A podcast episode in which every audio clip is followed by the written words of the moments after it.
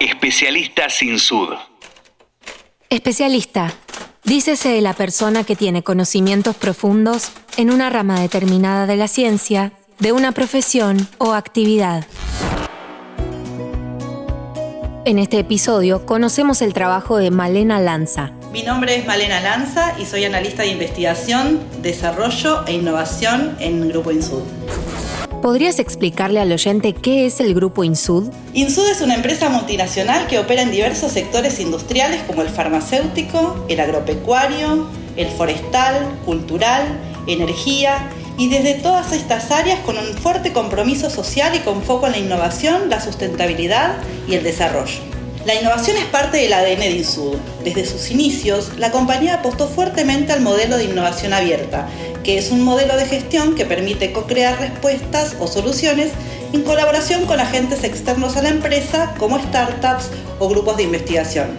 La innovación abierta lo que nos permite es establecer vínculos entre los sectores científico-tecnológicos y empresas comprometidas en impulsar e invertir en proyectos científicos de vanguardia.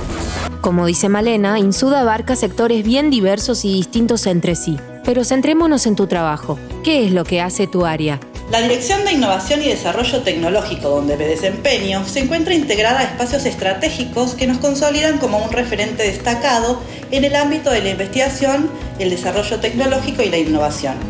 Entre estos espacios destacamos nuestra colaboración con instituciones como el CONICET, la Unión Industrial Argentina, la Cámara Argentina de Biotecnología, el Consejo de Ciencia, Tecnología e Innovación de la Ciudad de Buenos Aires, la Asociación de Amigos del Instituto Weizmann en Argentina, entre otras.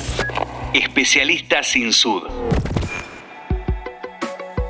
Hablaba sobre innovación abierta. ¿Cuál es la relación que tiene esta estrategia con tu trabajo? Estoy atenta a las necesidades de las empresas en lo que respecta a resolver problemas generar oportunidades de nuevos negocios para identificar a los agentes externos que puedan aportar a los procesos de innovación internos.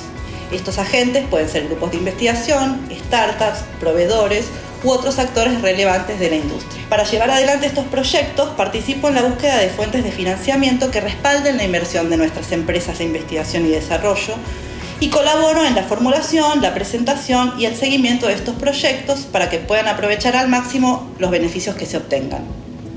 Además, desempeño un papel activo en la coordinación del Club de la Innovación, que es un espacio que reúne a los referentes de investigación, desarrollo e innovación de las empresas del grupo y las vinculadas.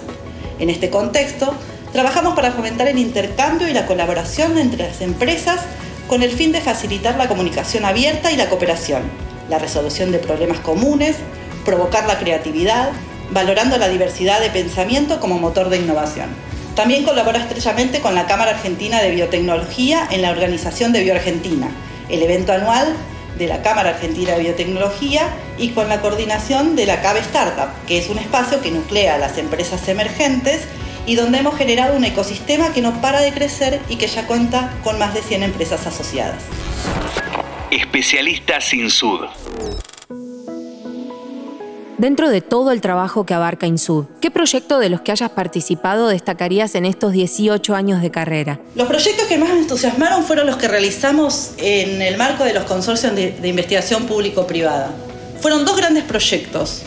En el primero estuvieron involucradas seis instituciones públicas, la Universidad de Quilmes, el CONICET, la Academia Nacional de Medicina, la Universidad de Buenos Aires, el Hospital Garraham y el Instituto Rofo y las empresas Elea y Romiquín.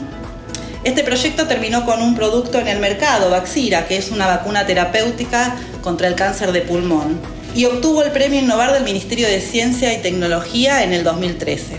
El otro gran proyecto es el de desarrollo y producción de anticuerpos monoclonales para uso terapéutico, que involucró a la Universidad de Quilmes, al INTI, al Instituto Rofo y a las empresas Celea, Romikin y Map Science, que en ese tiempo todavía se llamaba PharmaDN. Con este proyecto logramos el diseño y la construcción de la primera planta de América Latina para la producción de anticuerpos monoclonales, que es la planta que MabScience tiene hoy en Munro. Y se desarrollaron los primeros anticuerpos monoclonales biosimilares, rituximab para el tratamiento de linfoma, leucemia y artritis reumatoidea, y el biosimilar de bevacizumab indicado para el cáncer de colon, de mama, de pulmón y el carcinoma de células renales.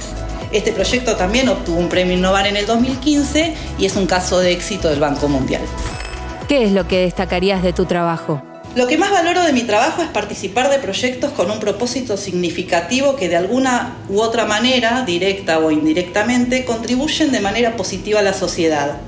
La oportunidad de aprender y crecer profesionalmente y a las personas con quienes comparto el día a día y con quienes construimos una relación de respeto, apoyo y colaboración. Especialista sin sud. En este episodio conocimos a Malena Lanza, analista de investigación, desarrollo e innovación en Grupo Insud, una labor que no puede hacer cualquiera. Es para una especialista.